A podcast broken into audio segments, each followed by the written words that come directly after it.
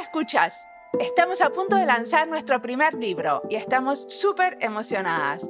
El libro que vamos a publicar es Diseño y Salud, donde 25 trabajadores del diseño nos cuentan sobre proyectos en salud. Ustedes nos pidieron que les interesaba tener entrevistas transcritas y fuimos un poco más allá.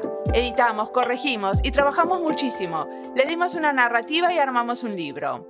Esperamos con el tiempo se transforme en una serie. El segundo lo tenemos también en camino. Es sobre diseño y laboratorios de innovación. Queremos poder regalar la copia digital e imprimir algunos libros también. Si querés apoyar este tipo de publicaciones independientes, amenas y que pueden inspirar a otros a entender mejor el diseño como herramienta de cambio social, ayúdanos. Para publicar estos libros necesitamos dinero, por eso les pedimos que si el podcast te ayuda te aporta y podés, por favor, vayas a Goteo en www.goteo.org barrita inclinada, project barrita inclinada, diseño y salud. Ahí pueden aportar. También en nuestras redes encuentran el link. Ahora sí, vamos al episodio de hoy.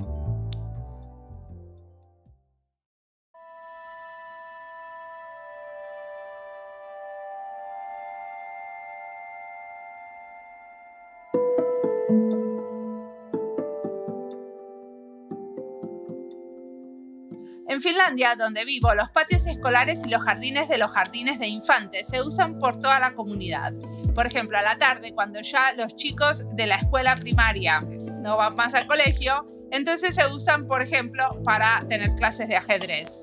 O hay clases de zumba para mujeres del barrio en el gimnasio, que de día se usa para los niños y las niñas en el colegio. O en vez de ir a una plaza, se puede ir a jugar al jardín de una escuela, también a la noche, cuando la escuela ya se cerró. En los espacios interiores hay actividades programadas adentro, como las clases de zumba o de ajedrez, pero en los espacios al aire libre cualquiera los puede ocupar, están abiertos y cualquiera puede acceder cuando no es el horario de clases.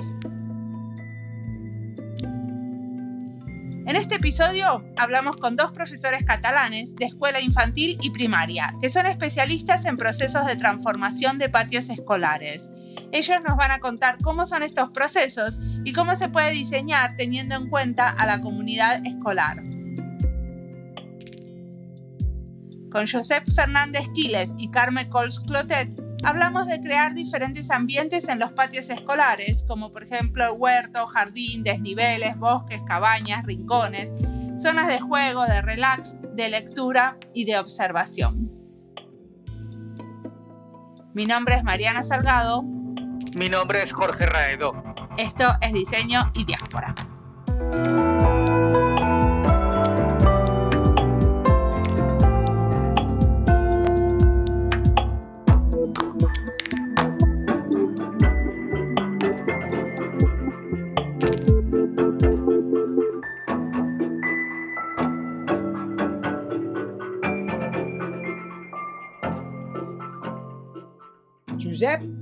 Es eh, el compañero de la vida, del camino, es el padre de mis hijos, es un gran maestro, es un gran arquitecto, una persona que sabe orientarse en el espacio, que sabe dibujar, que sabe interpretar y que hemos caminado muchísimos años en la educación eh, conjuntamente maestro él. Era estudiante de aparejador, de arquitecto técnico en los años 70, pero dejé esos estudios, en aquel momento estaba muy politizado, yo creo que ahora también, para poder eh, trabajar como maestro. Yo he sido siempre maestro de primaria y también soy pedagogo en España. Ok. Bueno, yo ahora tengo que presentar a Carmen, ¿verdad? Vale. Eh, es que como ha dicho que era arquitecto yo, eh, que es que quede claro. El Karma Coles, como ha dicho ella, es la madre de mis hijos, o sea que somos una pareja en la vida real. Y muy importante, los dos maestros desde los años 70, inicios de los años 70, luchando por una escuela de calidad son maestros de educación primaria, ¿no? Sí, ella es de infantil, perdona, es que tengo que presentar a ella, sí. Es maestra de educación infantil. y yo también maestro, pero de educación primaria. ¿Infantil qué quiere decir? ¿Del jardín de infantes? Es 06, pero la titulación en España es como la de maestro de primaria. Bien, entonces, Karma es la mm, artífice de nuestro proyecto, por decirlo de alguna manera. Ella empezó enseguida, en los años 80, como formadora para colectivos de educación infantil, que es su especialidad, y pronto empezó a investigar sobre la importancia de la naturaleza para la infancia. Con los años llegó a, escribir mucho, a participar en libros y desarrollar toda una experiencia y yo en el año 2000 le propuse hacer una web con todo su bagaje sobre este tema y creamos el proyecto El Safarech, que significa el lavadero. Es, el Safarech es, en catalán es el lavadero como espacio de comunicación y, lenguaje sobre infancia y naturaleza. ¿Y por qué el lavadero? ¿Qué querían lavar? Vale, porque nuestro hijo mayor, que ahora era 50 años, por cierto, nos propuso ese nombre y nos, nos hizo gracia porque es el lugar, o era, ahora ya casi no, pero era el lugar donde se iba a lavar la ropa en los pueblos, sobre todo en el ámbito rural. Y las mujeres, principalmente, que eran las que hacían esta tarea, pues era el lugar donde hablaban de sus cosas y muchas veces de, la educación de sus hijos. Y entonces esto nos inspiró y por eso pusimos este nombre, porque nuestra idea es esta, la de compartir con comunidades todo lo que representa los beneficios de la naturaleza para los niños. Y ya voy acabando con la presentación. A los pocos años, dos o tres años, o sea, en 2002, 2003, ya em, empezamos ya los dos, ella como inspiradora del proyecto y yo acompañándola y aprendiendo. Por eso veréis que hoy seguramente ella hablará bastante más que yo. ¿eh? porque es realmente el alma del proyecto. Pero claro, yo he aportado todo mi, mi bagaje como maestro de primaria, porque ella al ser de infantil es todo un mundo, el mundo de la primaria pues es bastante, tiene mucho en común porque veréis que hoy casi ni lo diferenciaremos, ¿eh? porque la filosofía es la misma. Y entonces ahí fue cuando yo me fui incorporando y fuimos ayudando cada vez más a desarrollar los patios de las escuelas que atendíamos, porque cuando hablábamos de naturaleza, el lugar idóneo para ello, evidentemente, es el espacio exterior, ¿no? Se pueden hacer muchas cosas en el interior también, pero tenemos, habríamos de tener, deberíamos de tener el paisaje todavía en los patios, ¿no? Y claro, hemos hecho como una especie de supermaster en lo que representa la problemática de cambiar de paradigma respecto al concepto de patio. Llevamos como más de 15 años haciéndolo y en estos 15 años igual tenemos cerca de 10 escuelas que están todavía en su proyecto y que no, no terminó, sino que no fue un diseño que empezó, sino que ha trascendido y eh, está durando y no tiene fin. ¿Y cómo es que, cuénteme un poquito cómo empezó todo? A ver, Carmen, o sea, ¿cómo fue que se dedicaron a los patios? ¿Vino un colegio y les pidió un patio? ¿Cómo empezó? Desde mi tozudería empezamos a escribir sobre la mandarina, sobre la fruta, sobre los huertos, sobre qué materiales tenían los niños, reflexionar. Y, claro, se fueron cambiando, se fueron introduciendo la naturaleza dentro de las aulas, pero me di cuenta que era como fichas, que la naturaleza se convertían como fichas. O sea, vamos a secar la piel de la mandarina y hacemos polvos, son el serrín y todas las escuelas con el serrín, serrín, serrín. Todas unificaban criterios. Claro, cuando veías que esto entraba en la escuela, que ya se empezaba desde Italia, desde muchos sitios, se empezaba a comercializar los elementos naturales, eso me enfadó muchísimo. Y dije, ¿por qué los patios están tan alejados de la naturaleza? Esa es la gran tozudería de que entraba la naturaleza dentro, los materiales sobre todo, pero no cambiaban las actitudes ni las formas, sino que los niños hacían fichas igualmente. Poner el serrín de la mandarina encima de una manzana, eh, etc. ¿Qué es el serrín? Perdóname, ¿qué es el serrín? Bueno, la descomposición de la mandarina, la piel de la, mandarina transformada, o sea, si miras el safrech, verás que hay varios apartados, el agua, ¿no? La vaporización del agua, la vaporización y la mandarina podía ser uno. Los elementos, el ambiente, la creatividad, todo esto se iba conjugando, pero el patio siempre era el olvidado. Incluso en nuestra página web de inicio, el patio se había iniciado a hacer, pero no se había profundizado. O sea que ustedes ven como el patio como un espacio de educación también. Claro, evidentemente, pero sobre todo, sobre todo, es un espacio que nos abre las puertas, que nos deja interrelacionar el dentro y el fuera. El espacio es lo que comunica. Cuando pasas por una escuela, cuando vamos a Finlandia o vamos a, cualquier sitio, viajamos, la escuela tiene esta identidad, te habla, te paras y miras, y a veces es internacional los patios, son internacionales, son muy poco pensados, no ves lo que hay, eh, o sí. O sea, muy poco pensados en el sentido que no, que, que, como no representan la identidad cultural de la región. ¿A eso te referís? No, por ejemplo, Walt Disney, los elementos de plástico, los elementos más comerciales se ven de un sitio y a otro sitio y eso nos preocupaba. Incluso cuando viajábamos a Finlandia decíamos, ¿dónde ya? Y ha entrado el caucho en Noruega, en, uh, y ha entrado los elementos comerciales. Y eso así empezó a pensar.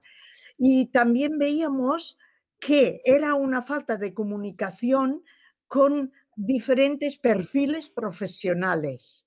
Y también vimos que nos faltaba la cultura del exterior, la cultura de ver el espacio como, como todas sus posibilidades. Eh, nos faltaba eh, miradas para arquitectónicamente, nos faltaba técnicas, nos faltaba comunicación, nos faltaba que no, no encajábamos y que teníamos que formarnos. Y por eso empezó. Entonces empezaron a diseñar patios en colegios. Sí, lo que pasó es que a la que corrió la voz que hacíamos este trabajo, pronto empezamos a recibir demandas de ayuda para empezar procesos de transformación. Y nos dimos cuenta de que el patio realmente era un tema mm, muy demandado porque son lugares, y no solamente aquí en España, porque viajando lo hemos visto, en los que muchas veces aparece el bullying. Son espacios normalmente muy pobres, muchas veces cimentados con cemento y totalmente planos. Entonces, espacios muy poco coeducativos, porque eh, es el imperio del fútbol, es el deporte que más predomina. Eh, muy poco inclusivos, porque cuando una criatura tiene una necesidad, eh, tiene alguna discapacidad, pues muchas veces está muy limitado ¿no? lo que puede hacer. Por lo tanto, eso empezó a manifestarse y en los últimos años es, ha sido un alud, una alud de, de interés por este tema. O sea, aquí, eh, y además con la COVID, ha resultado que la COVID, en la escuela, el espacio más seguro es el espacio del patio. Y entonces se ha salido mucho más al patio y la gente se ha dado cuenta de que no sabía cómo gestionar eso, cómo articularlo, etcétera, etcétera. Bueno, entonces yo tengo un patio de mi escuela y lo llamo a ustedes. ¿Y qué recibo? ¿Qué pasa después? Ah, uy, Uy, lo que recibes. Primero de todo, te pedimos, vamos a ver, eh, miramos, escuchamos, observamos. Eh, quizá tú pides un diseño, pero nosotros lo que vamos a contestar es que no hacemos diseño, sino que queremos interactuar con el proyecto educativo. Y esta observación que hacemos durante todo un día, todo un día, la hablamos, la escribimos, preguntamos, dudamos juntos. ¿Qué estás esperando? ¿Eh? Mm. Y, evidentemente, lo que decía Pitu, que es eh, tantas escuelas, más bien paralizamos el diseño que mm ponerlo, mm, lo ponemos en marcha mm. por la reflexión que podemos hacer. Mm, la reflexión, ¿qué dice tu proyecto educativo? ¿Cómo se dan los aprendizajes en el patio, dentro, fuera? ¿Qué pasa en los lavabos? No miramos solo el patio. ¿Qué pasa al comedor? La multitud de niños. ¿Qué pasa en el aula? ¿Está cerrada la puerta? ¿Qué pasa en las paredes? ¿La decoración? ¿Es decoración que son horas dedicadas de los maestros o son documentación de los niños y de reflexiones? O sea, miramos, analizamos y con mucho cariño, sin juzgar, hablamos de esta situación. Y en este proceso, ¿a quién implicáis? ¿Cuánta gente? Normalmente implicamos cuando vayamos, siempre es con una condición. ¿eh? Si piden un diseño y solo el presupuesto le decimos, pues una empresa se lo hará fantásticamente bien. pero eh, si no, siempre implicamos al pasar el día que tengamos ocasión de poder hablar con los niños, principalmente los niños, con el equipo pedagógico, con las familias, ¿eh?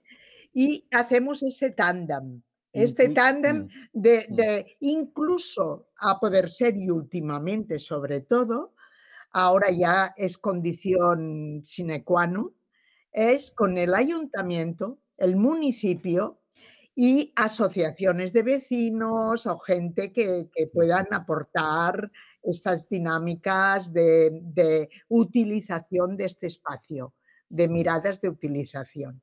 Ahora ya es sine qua non que venga el representante municipal y también implicamos muchas veces a poder ser el propio inspector de zona. Que, aquí hay inspectores. En Finlandia no. En Finlandia no, pero aquí hay inspectores o gente realmente que no hay directrices, pero que las construyamos esas directrices, mm. porque nos hemos encontrado en muchos sitios donde las familias han empezado mm. un, proyecto y, luego los maestros lo, lo, cambian, pero sobre todo mm. la administración y es un frustre muy grande, porque los maestros lo que querían es cuatro toboganes, cuatro cosas, cuatro cambios, pero no se pensaban la dimensión que tiene esta relación. Y esta es la ventaja grande, que al hablar con las familias, al hablar con los niños, preguntamos, hacemos muchas preguntas, muchísimas preguntas. ¿Y cómo documentan todo esto? Porque supongo que en algún momento también hacen una devolución a la escuela. Sí. Nosotros lo argumentamos en el definir los espacios. ¿Qué, pretendemos? ¿Qué, ¿Qué es la causa que nos hace mover esto? O sea, al definir un niño, el concepto de niño, vamos a definirlo, el concepto de niño. O sea, ustedes dicen que es un niño capaz y en cambio les dan un tobogán pobrecitos que con un dedo se tumba y no, no pueden ni jugar. Usted dice que es un niño capaz, pero le dan media hora de, de juego y tienen 20 minutos solo para, porque después de almorzar y han de entrar. Ustedes defienden el, el, juego y en cambio no tienen tiempo para hacer el juego. Ustedes defienden el aprendizaje. O sea que les muestran las contradicciones internas que tienen entre lo que dicen y el espacio. Las contradicciones, con mucho cariño, ¿eh? Con mucho cariño. O sea, para hacer ver que el espacio facilita la desmasificación, facilita el tiempo para, pensar. El espacio, las paredes, si no te pasas 10 horas decorando las paredes, puedes estar observando. O sea, combinamos el tiempo, hacemos combinaciones del tiempo para encontrar una balanza que les deje tiempo y calidad de discusión con los maestros, con los niños y sin prisa, sin prisa, porque mm. este cambio de mirada se hace desde la motivación, desde las ganas de cambiar. Y esto nos gusta, yo creo que es nuestra, mm, esta transparencia que tenemos, tenemos la suerte de estar jubilados, de no tener que vivir de esto, al pedir el cambio y la evolución, hemos tenido esta puerta abierta eh, muy importante. No, no mm. cobramos para hacer este trabajo, no, no, no es remunerado. No. Pero después, o sea, ¿en qué termina el trabajo? ¿Cuál es el, lo que ustedes le devuelven al colegio? Complementando lo que decía Karma, que seguramente está relacionado en lo que ibas a pedir. Eh, nosotros, previa a la visita a la escuela, siempre hay una conversaciones telefónicas y tal, pero luego nosotros investigamos a través de Internet, a través de Google Maps. Y em, empezamos a tener información también porque cuando hablamos por teléfono les pedimos que nos envíen si tienen algún anteproyecto de lo que quieren hacer o si tienen alguna documentación que nos permita saber cuál es su interés por el tema en concreto, qué es lo que quieren que pase en el patio. Entonces, cuando vamos a la escuela ya vamos con una presentación en PowerPoint normalmente y ya hemos incorporado algunas imágenes que ellos nos han enviado o que hemos tomado nosotros por internet para eh, montar eh, nuestro discurso a partir de sus realidades. ¿eh? Y todo esto, pues como ves, va generando documentación porque también, ha dicho Carmen, nosotros no cobramos por esta labor, pero sí que pedimos, en especias, pedimos poder realizar fotografías en la escuela y poder disponer de su documentación, de sus proyectos, para poder compartir, porque nosotros con todo esto estamos aprendiendo. Y nuestro objetivo final es poner esto en público a través de nuestro blog y a través de nuestras intervenciones como la de hoy. Pero por ejemplo, y terminan, o sea, ustedes acompañando un proceso de diseño del patio en algo, esa, esa transformación. Sí. Sí. ¿Y cómo es ese acompañamiento? Vamos en las jornadas de trabajo, pero sobre todo lo que traspasamos es dar y conocer los arquitectos, las, eh, la gente eh, de su escuela que es capaz pero también cuando no se encuentra, se les da herramientas con personas que estamos en este mismo camino, dando arquitectos que vayan en función de biólogos, mm. antropólogos que les ayude a ayudar, que les mm. ayude a observar. O sea, ustedes mismos los contactan con arquitectos o biólogos. Sí, Pero, pero siempre preferimos que sean miembros de la comunidad educativa. Y del territorio. Como en una escuela a veces hay más de 100 familias o 200, siempre hay entre ellas algún técnico de medio ambiente, algún arquitecto, algún delineante, algún artista, algún jardinero. Estamos siempre muy pendientes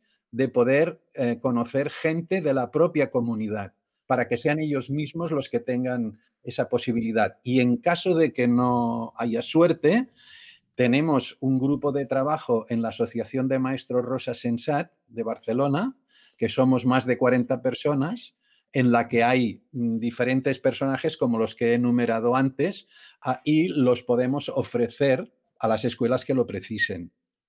Bueno, es un tándem porque también estos arquitectos nos están ayudando nosotros a conocer. Es una interacción, es un conocimiento, es una actitud eh, y no es un producto final. Nosotros nunca hemos compartido una escuela, ah, hemos compartido algunas escuelas para iniciar este trayecto, pero de 500 no lo hemos compartido, pero sabemos una a una todo su proceso, dónde están. Mm.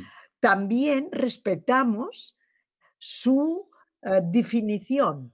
Los padres han decidido que quieren cocinas, que quieren poner cosas, cosas, cosas, cosas. Y a veces nosotros les decimos, vale, es un inicio, pero si eso sirve para comunicarnos, es fantástico. Pero si se piensa que eso es una transformación, las cocinitas no van a transformar nada, porque el niño no necesita cocinas. Mm. Pero en el momento que les decimos el niño no necesita cocinas, las mm. familias necesitan un sitio para agarrarse a hacer cocinas juntos. ¿eh? Porque un niño con un suelo y una eh, sabe inventar con la arena, ¿no? Es una complejidad enorme esto, pero todo va, es como, ¿cómo defines un espacio de aprendizaje? Y el espacio de aprendizaje es un espacio que no habla, que no, que no que no tiene voz.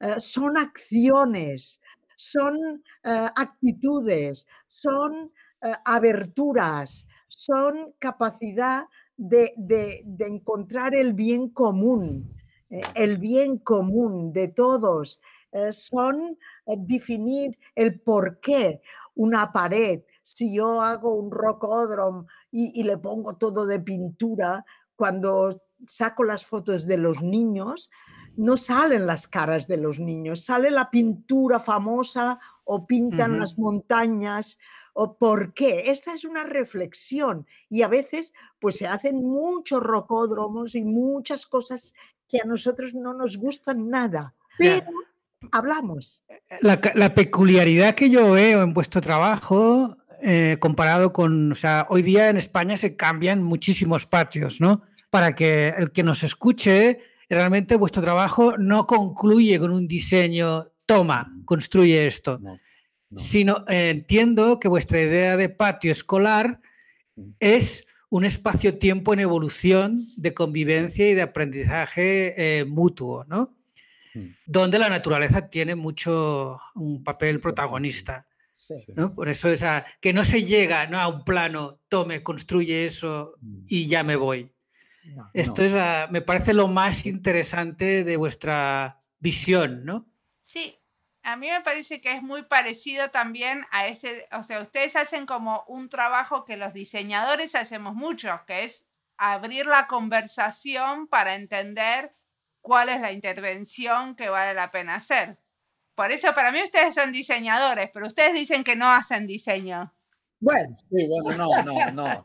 Bueno, pero estamos en, el discurso pedagógico, que, eh, o sea, resumiendo mucho, los, los cimientos de este proyecto eh, están en el proyecto, como ha dicho Karma antes, el proyecto educativo de la escuela. Es un tema de considerar este espacio como un espacio educativo más y que sea un espacio que aumente el grado de libertad de los niños y niñas en el patio que en este momento en las escuelas... Y dentro. Y ya también, fuera. también, pero ahora centrados en el patio, un patio pobre, digamos, los niños tienen poca libertad para hacer cosas porque ya hemos dicho antes que es el imperio del fútbol y, vigilar que no te den un pelotazo. Bueno. ¿eh?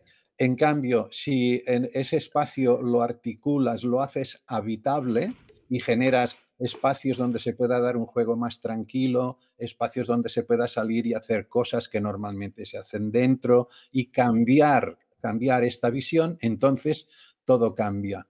Sí, pero es importante cuando nosotros nos vamos a una escuela, a veces hacemos que salgan los niños a sus entornos y vemos como no hay conflicto, que como los niños utilizan el espacio, como los niños inventan, el crean en este espacio. Mm. Tenemos muchos vídeos cogidos en momentos cuando salen las familias que los niños, los padres están construyendo la cocinita la, y los niños salen y en su entorno cogen la hierba, tienen una piedra y allí es su cocina, su imaginación. Ver la importancia de la creatividad está en que un niño pueda inventarse el espacio y pueda disfrutar de este espacio. ¿Y qué cualidades espaciales tiene que tener ese patio escolar para que esto suceda?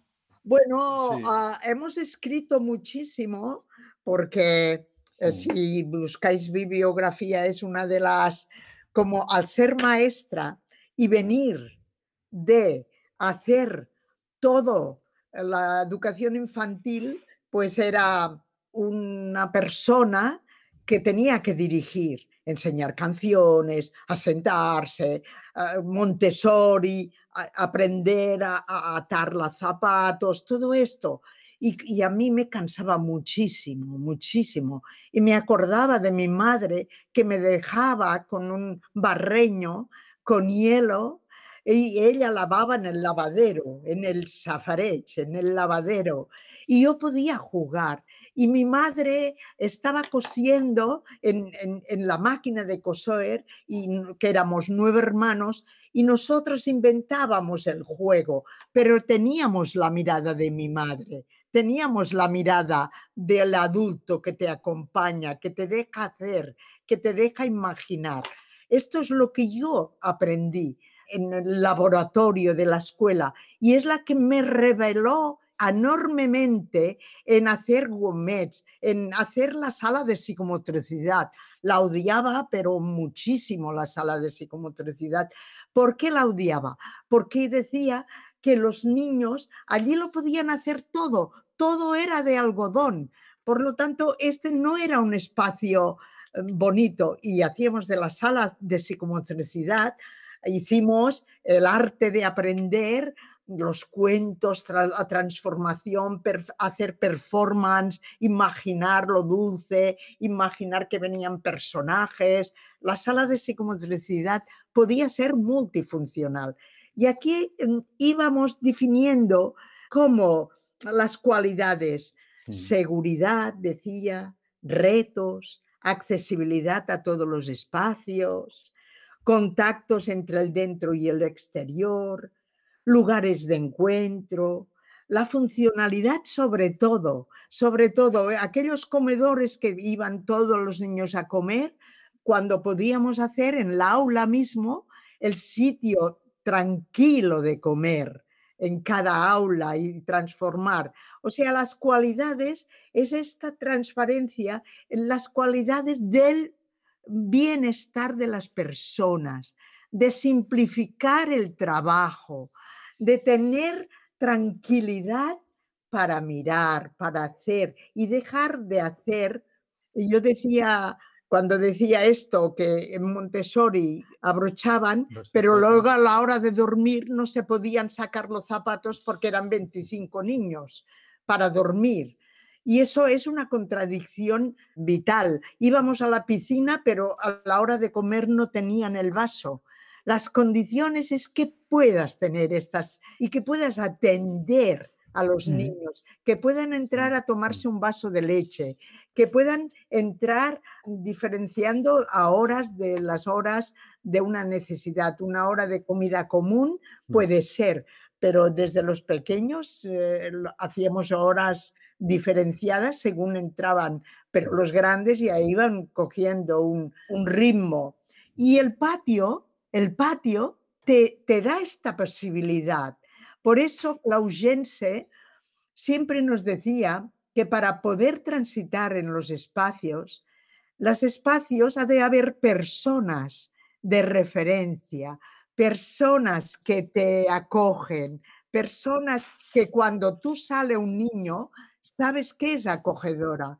El patio ha de ver una persona igual que está en una biblioteca, pero también la cualidad de las cosas que se encuentran en esta biblioteca o en este patio te hará que los niños puedan transitar inventando, haciendo proyectos o conquistando el espacio sencillamente.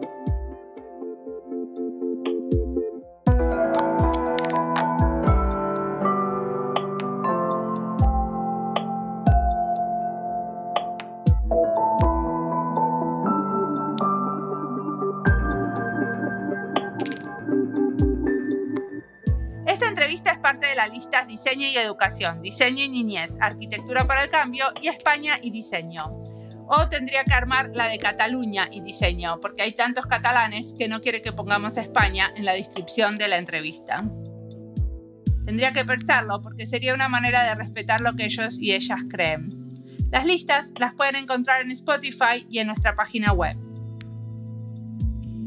Jorge, vos para la serie que hiciste de entrevistas en Anidar, ya habías entrevistado a los que participan en esta serie. ¿Cómo te resultó volverlos a entrevistar conmigo? ¿Salieron cosas diferentes al hacer una segunda entrevista? Sí, por dos factores. Uno, porque tu proyecto se centra en diseño, no arquitectura o paisaje o educación. Y segundo, porque los he elegido a los cinco participantes de las entrevistas por su calidad en, procesos de participación concretamente con la infancia, porque hacen otras cosas con la infancia, pero eh, esto es la diferencia. Perfecto, sigamos escuchándolos.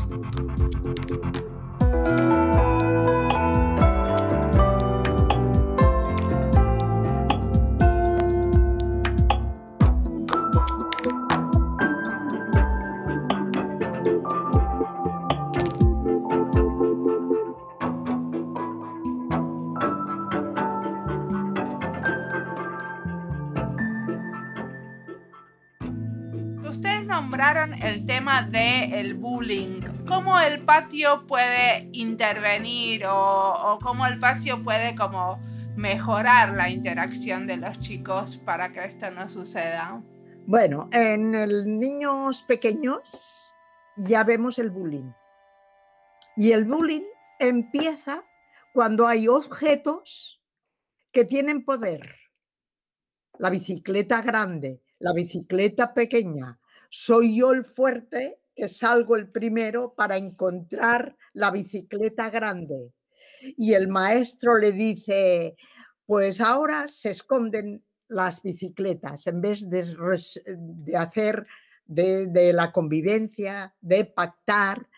El bullying empieza cuando todos los niños tienen 20 bicicletas y no han de pactar nunca, nunca han de pactar por aquella pala, por aquella bicicleta, por aquel material. Empieza cuando un niño es muy poderoso de correr y se hacen competiciones, de competiciones sin, sin dejar esta libertad de... El bullying empieza cuando se prohíbe el fútbol. Fíjate tú, ¿eh? Cuando se prohíbe el fútbol porque luego empieza el debate. El bullying empieza cuando los martes toca jugar con los juegos, ¿eh? los juegos pintados al suelo, que lo han pedido teóricamente los niños, y es una mentira como una casa, porque no conocen nada más. ¿eh? El bullying empieza cuando una maestra, cuando una maestra castiga al niño cada día en un rincón porque está tirando piedras y no interpreta por qué tira las piedras. El bullying empieza de tantas y diferentes maneras. El niño que es bautizado rápidamente. Está bien, pero no me contaste cómo el patio puede fomentar que no esté el bullying. El bullying empieza de muchas maneras. Ahora contame cómo, o sea, ustedes ya estudiaron el bullying, contame cómo el patio puede ofrecer algún tipo de mejora a la situación. ¿Cómo se organizaría hoy que tenemos eh, tanto el COVID? ¿Cómo organizarías si tú te vas a Bojuaruelo o te vas al monte? ¿Cómo el espacio organiza los niños. organiza los niños. El espacio organiza. O sea, es la imaginación. Las plantas, a Bujaruelo, yo no sé si conocéis Monte Perdido. Es un valle de Huesca. Eh, un valle de Huesca. Yo es que me encantó cuando descubrí que allí encontraba la cocina, encontraba el comedor, encontraba todos los sitios. el diseño del patio ha de ser que delimita, que indique, que dé personalidad. El bosque, voy al bosque, voy a donde tengo los lavabos, donde tengo eh, el sitio para poderme jugar con sentado, donde puedo leer. O sea, que dé respuestas a la diversidad de personas que están y sobre todo la manera de ver la desmasificación. No hay ningún sitio que pueda eh, dar respuesta a los niños cuando salen como una, una botella de champán que se abre y que todos los niños allí tienen con media hora tener que organizarse. La, la angustia solo de qué puede hacer esta media hora, ya, y en cambio, ese tiempo relajado, ese tiempo que se encuentra el banco, ese teatro que puedo bailar, esta canción que puedo, este sitio. En Finlandia yo me acuerdo, bueno, en Noruega no sé dónde era, que encontré un sitio donde las madres a las 12 del mediodía venían de sus casas y se ponían allá a jugar, a, a observar los niños cómo jugaban. Tenían un espacio, tenían un microondas, veían, era, la escuela estaba abierta como una comunicación y una convivencia. ¿eh? O sea, soluciones mm. eh, del patio es convivir, mm. es eh, también tomar conciencia de la diferencia, tomar conciencia de este niño que chilla, que necesita correr y del niño que necesita estar quieto. Hoy estaba en la piscina yo y venía una niña que cuando estás en el médico empieza ¡Oh! y todo el mundo se la mira en el médico, pero en la piscina, en el aire libre, era fantástico que aquella niña y la maestra le decía, canta, chilla. Y, y claro, es el trabajo del otro, mm. del otro. O mm. sea que el diseño es la escuela a cielo abierto, pero que esta niña pueda salir, que esta niña pueda y pueda encontrar este, este educador que la acoge ¿eh? y que no se la estigmatice, pero igual que el niño que no le gusta el agua, que no le gusta descalzarse, igual, o sea que tenga este punto de referencia. Para romper un poco este planteamiento que es muy correcto y muy bien, ¿eh? pero yo también quiero introducir una cuestión. ¿Por qué eh, los patios se deben masificar con 200 niños a la vez media, durante media hora? Lo digo porque mm, veréis que nosotros estamos mm, intentando ver cómo tendría que ser la escuela del futuro. Y la escuela del futuro eh, tiene que trascender el modelo actual tan estereotipado que en la mayoría de países, incluso desarrollados y todos, se, lleva a cabo. ¿no? Entonces, estamos viviendo entre tantas escuelas que hemos estado, algunas ya no hacen ese planteamiento porque cambian su horario, sus horarios y distribuyen el tiempo de otra manera para no masificar los patios. Y si los patios no están masificados, no hay tanto bullying. ¿eh? Por lo tanto, eh, ¿Por qué hacer este planteamiento? Pensad que, por ejemplo, hay una que se llama Martinet, aquí en Ripollet, que no tienen horario de patio, ni patio. O sea, tienen patio, pero no hay. Se sale cuando se necesita salir. Y los niños tienen eh, un plan de trabajo por proyectos que les da libertad para que cuando tengan necesidad de y tengan tiempo, porque están muy ocupados con sus proyectos, ¿no? Puedan salir al patio, que muchas veces ya ni salen, porque están súper bien tranquilos trabajando en una, en una, aquí le dicen tutoría, un aula eh, pequeña y haciendo sus cosas. Por lo tanto, como veis, esta nueva visión de patio o este cambio de paradigma nos está introduciendo un poco hacia dónde podría ir una mejora de la educación en el futuro y cómo podría ser una escuela diferente, ¿no? Entonces, bueno, esto está asociado a la política educativa, hay muchos problemas económicos, porque claro, la escuela ideal para mí sería una escuela de una sola línea y aquí en España tenemos escuelas de tres y cuatro líneas. ¿Qué son las líneas? Son, eh, o sea, imagínate la educación infantil y la primaria, ¿no? Juntas, son, creo que son nueve, nueve grupos, ¿no? Pues esos nueve grupos repetidos dos veces. ¿eh? O sea, que, de cada clase, por ejemplo, de quinto de primaria, hay dos, ¿no? O cuatro. Bueno, pues en Burgos eh, en Burgos hay una escuela con ocho líneas, conocimos. ¿eh? O sea, que eso es un disparate. Ah, para el sistema educativo es un disparate. No se puede hacer educación de calidad así. O sea, la calidad vendría reduciendo el máximo número de líneas en las escuelas. Y vuelvo a lo que decía al principio.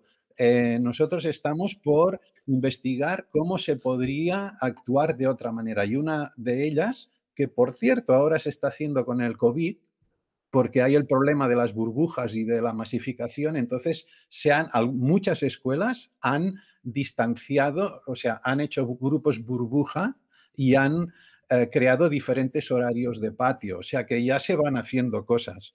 Pero eso se tiene que... Pero tiene su peligro esto, ¿eh? Tiene mm. un gran peligro porque mm. si las virtudes del patio, del espacio, tiene esta particularidad de encontrarse grandes con pequeños y tener que aprender de otros. Las limitaciones a veces pues es muy más cómodo, mm. es más cómodo para un maestro, pero para el niño mm, le deja mi hermano, quiero ver a mi hermano, quiero ver a mi amigo de la calle, quiero ver, quiero jugar, quiero aprender de otra forma recapitulando un poco lo que habéis dicho, yo creo que hay dos cosas esenciales ¿no? para conseguir un buen patio escolar.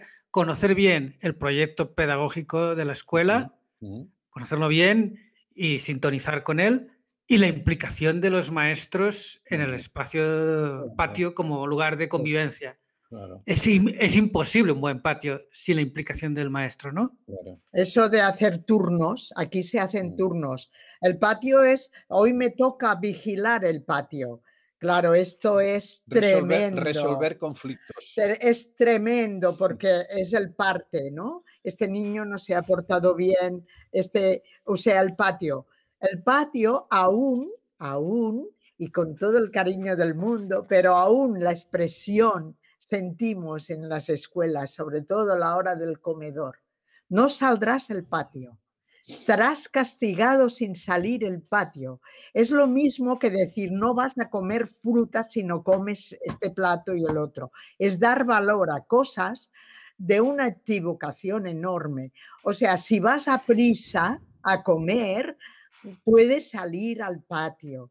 Recoger todas esas expresiones es las que podemos nosotros, los arquitectos, Mariana, es la que ha de hacer que el patio sea muy accesible al comedor, ¿no? Y que se pueda quedar este niño con sus ritmos y apoyar que el niño no tiene que correr, que el premiado es el que no corre comiendo.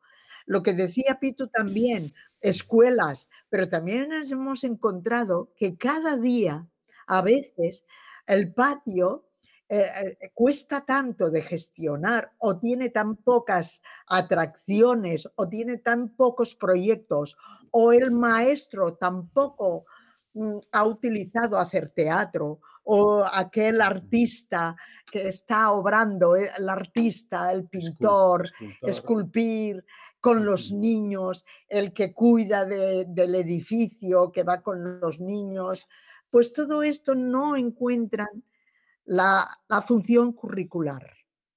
La función curricular es la que, eh, no sé, un coliflor eh, tiene toda una estructura. Eh, hoy estamos leyendo el libro de, de Johannes Palasma. La arquitectura de los pájaros. Animales, animales. arquitectos. Y es fantástico. Yo pienso, madre mía, cuántas cosas estoy aprendiendo, pero desde la práctica.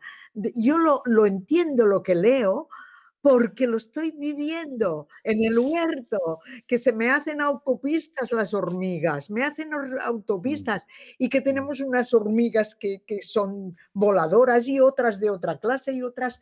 Y cuando lo leo, digo, ah, cómo me gustaría estar con niños y poder observar, o sea, que, que a veces el patio no es, ¡pam! Ya dejo aquí a los niños, sino el patio tiene que tener también sus funciones, el valor educativo. Los arquitectos tendríais que diseñar un sitio para exponer lo que hacen los niños. Exponer, que llueva todo lo que quiera, pero es el primer sitio de poder mirar lo que comunicamos en este espacio. Siempre hablamos de lo que las paredes del dentro, pero nunca hablamos de lo que hacen afuera. Los arquitectos tendrían que diseñar identidad de los espacios, no todos iguales, no todos iguales. Es que, y además esto se puede hacer con la naturaleza, se puede hacer con diseños diferentes.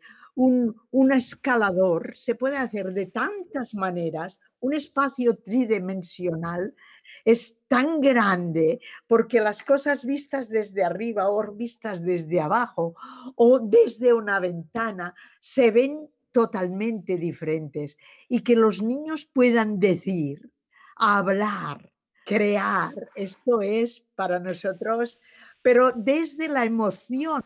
¿eh? Piensa, piensa que es la emoción del maestro también una pregunta. Ustedes, parte del proceso de ustedes es consultar a los niños y observarlos. ¿Qué cosas aportan a este proceso los niños diferentes que lo que aportan a los... O sea, ¿qué aprendieron ustedes que son como deseos de los niños? Mira, lo que está sucediendo cuando mm, vamos a una escuela que todavía no está en una situación muy inicial, ¿no? Y alguna maestra se ha adelantado y ya les ha preguntado qué quieren en el patio. Claro, los niños en su mente, en su mente tienen el patio convencional, el patio que todos conocemos. Y por lo tanto ellos lo que eh, acostumbran a pedir son mobiliario lúdico, tirolinas, etcétera. O sea, una serie de cosas que, nosotros pensamos que son eh, propias de un espacio público de ocio, ¿no? pero no del patio de una escuela. Y entonces, claro, mm, ¿qué, estoy insinuando? Pues que cuando vamos a, trabajar, a hacer participar a los niños, mm, quiere decir que en la comunidad hay alguien que se está moviendo, que tiene un interés. ¿eh? En este caso, los maestros que se han movido y les han preguntado si ellos ya mm, tienen una idea por dónde van, si quieren renaturalizar, por ejemplo, o quieren usar ese espacio, quieren ampliar su funcionalidad y hacerlo más habitable, ¿no? Eh, quieren eh, eh, que haya no tanto superficie plana, sino que se pueda disminuir la velocidad y que haya más relax. Si, los maestros y, y, las familias, a lo mejor a veces, porque la comisión de patio, que es la que se, se empieza siempre a organizar, eh, ya tienen un preconcepto, ¿no? Entonces, a los niños se les tiene que saber traspasar esta inquietud de alguna manera. Es decir, no entrar desde cero, sino hacer un trabajo previo. Simplemente a veces por ejemplo, usando ahora como hay proyectores aquí en España, ¿no? Todos tienen proyector y ordenador en el aula, pues que enseñen imágenes de patios porque los maestros cuando se preocupan y las familias es porque han visto otros patios. Entonces, que enseñen esas imágenes también a los niños para que ellos rompan con el cliché convencional y que se puedan imaginar el patio de otra manera. Entonces eh, empiezan a aparecer otras ideas. O sea, como usted es parte de ese proceso, es como estimular la imaginación de los chicos con imágenes y con haciendo como un mapeo de otras variables. Claro, para, poder compartir la idea que tiene la comunidad. ¿eh? Ah, ah, la idea de la comunidad muchas veces no da respuesta a las necesidades de los niños. Aquí, aquí es lo que cuesta más y una es la pregunta de decir qué me gustaría o qué podríamos hacer si tuviéramos. Mm. Pero yo mm, que estoy, que vengo del mundo de los más pequeños, las demandas de los niños, lo más importante es lo que hacen. ¿eh? Un niño en las ventanas eh, se suben porque hay las rejas para que no entren a robar, nos están pidiendo que quieren escalar, que quieren subirse. Un niño que se inventa para llegar a un árbol y montarse y sabe coger cuatro cajas, te dice que se quiere eh, escalar el árbol. El niño que sale y se pone dentro de un charco te está diciendo que quiere entrar en los charcos y que has de preparar. O sea, la observación y la documentación es lo que nosotros, sobre todo yo, hago de traducir estas demandas. Mm. El niño que ves que les encanta, está prohibido cambiarse cromos en el patio y se esconden en un rincón para poder, o sea, esta intimidad, este, esta prohibición. Luego también la proyección del cómo y también hacerles las preguntas a los niños, comprar o construir. Comprar o construir. Esta para nosotros es una de las preguntas que en escobas de meaño, que, que el niño reacciona cuando haces pensar, pero también a los niños eh, están fantásticos cuando abres el tema de las reglas, de lo prohibido, las normativas, cómo crear las normativas. Y ellos es fantástico.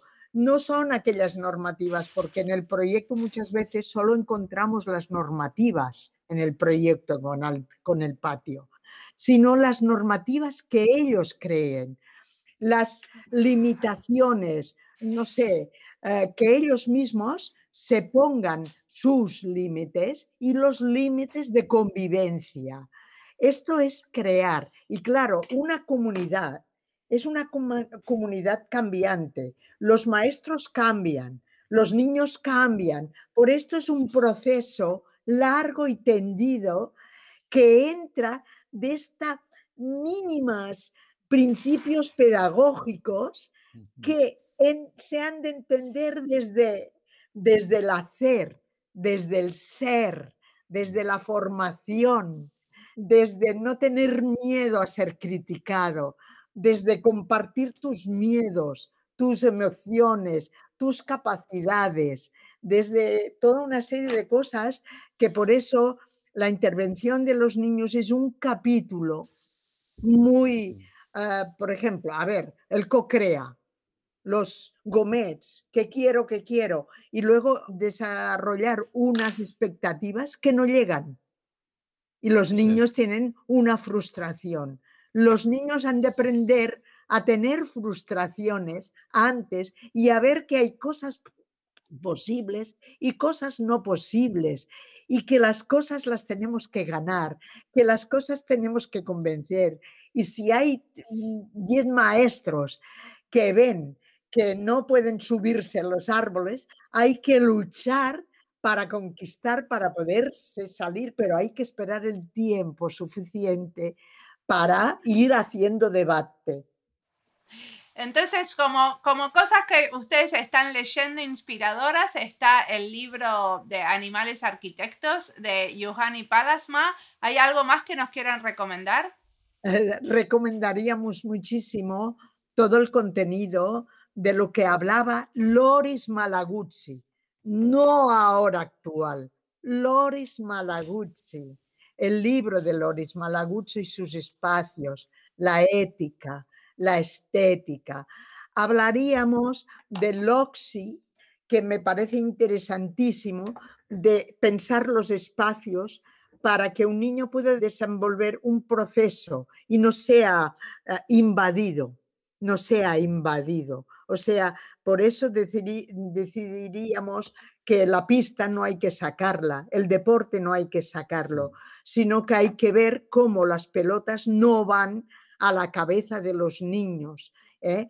O sea, el jardín, de los secretos, la Penny Riche, es una persona que ha escrito muchísimo y que hemos coincidido.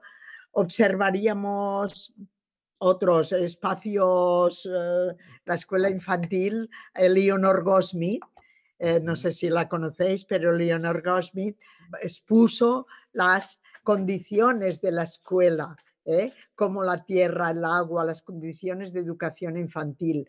La educación infantil, nosotros nos encanta porque aquí tenemos un gran debate, si hay que hacer una cosa especial para la educación infantil o los espacios han de dar respuesta a, todo el mundo.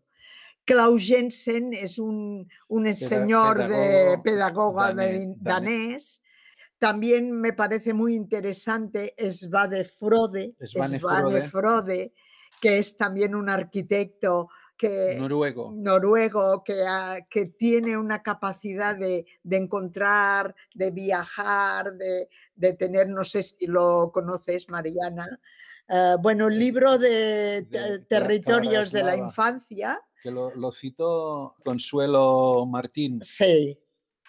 Eh, Consuelo Martín lo citó el año pasado. Sí, sí. Territorios de, la Infancia. Sí, y Mariona Genís. Bueno, a nosotros Ok, ya está, ya está. Con eso ya estamos.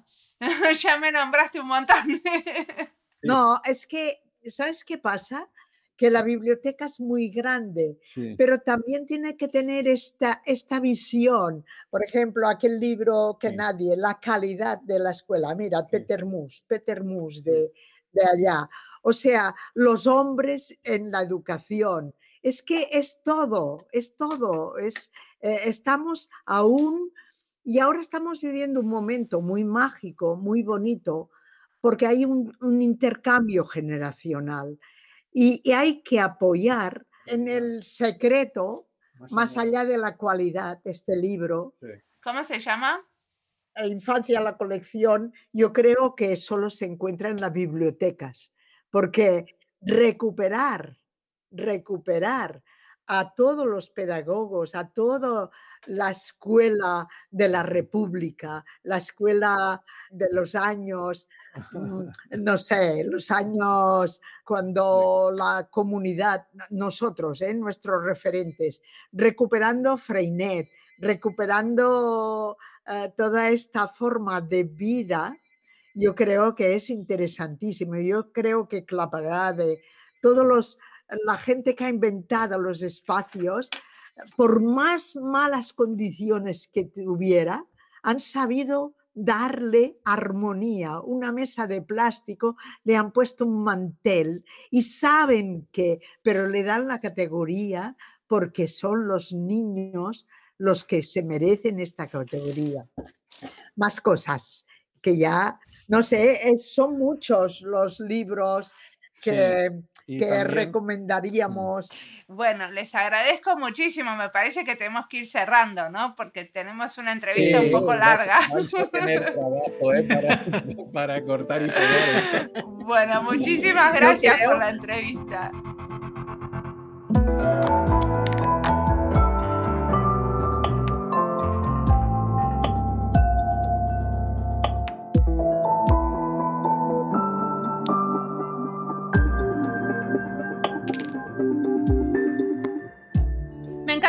Josep y Carmen dicen que la demanda de los chicos se ve en lo que hacen y por eso ellos proponen observarlos y acompañar el proceso de transformación de los patios para poder responder justamente a esas demandas. A veces no es cuestión de preguntar, sino de saber observar, escuchar y traducir a un grupo de arquitectos o diseñadores que van a trabajar en una escuela. Y de esta traducción se trata, de armar espacios para entenderlos y escucharlos. Como parte de construir este podcast, decidí empezar a entrevistar con otros, haciendo estas series temáticas, y es lo que me permite escuchar por más tiempo a otros diseñadores a los que me interesa acercarme. Para mí, este es un paso obvio, porque es la manera de compartir este formato que encontré y del que disfruto. Yo nunca hubiera llegado solita a conocer el trabajo de estos educadores. Te lo agradezco un montón, Jorge. ¿A vos te parece que Diseño y Diáspora tiene que seguir haciendo estas pequeñas series temáticas con diferentes especialistas? Por supuesto que sí. Bueno, creo que estás creando un campo de observación desde el diseño, pero tu visión del diseño coincide bastante con la mía y con la, por ejemplo, con la de Carmen y Josep nuestro objetivo es mejorar la vida de la gente. A partir de las necesidades de la gente se generan soluciones. No se imponen, o un mal diseño impone soluciones que deforma la vida cotidiana, hace la vida más difícil a veces el diseño. En cambio, lo que propone, por ejemplo, Carmen y Josep es la transformación de patios desde la escucha principalmente de los maestros y sus alumnos, que son los que viven. Más tarde, si participa el arquitecto diseñador, se suma a esta visión y necesidad. Por eso, las, las entrevistas que yo he escuchado de tu programa, pones el énfasis en eso mismo. Buenísimo. Esta es la segunda entrevista que hacemos en colaboración con Osa Menor y en total hicimos cinco entrevistas. No se pierdan la próxima, donde vamos a hablar con un arquitecto peruano, siempre para esta serie Diseño y Niñez. Como siempre, la música del podcast es de Antonio Zimmerman, el diseño de sonido es de Julián Pereira. Este podcast está publicado con licencia creativa común con atribuciones. Esto fue Diseño y Diáspora. Pueden seguirnos en nuestras redes sociales de YouTube, Instagram y Twitter o visitar nuestra página web diseñodiaspora.org. No olviden recomendarnos. Nos escuchamos en la próxima.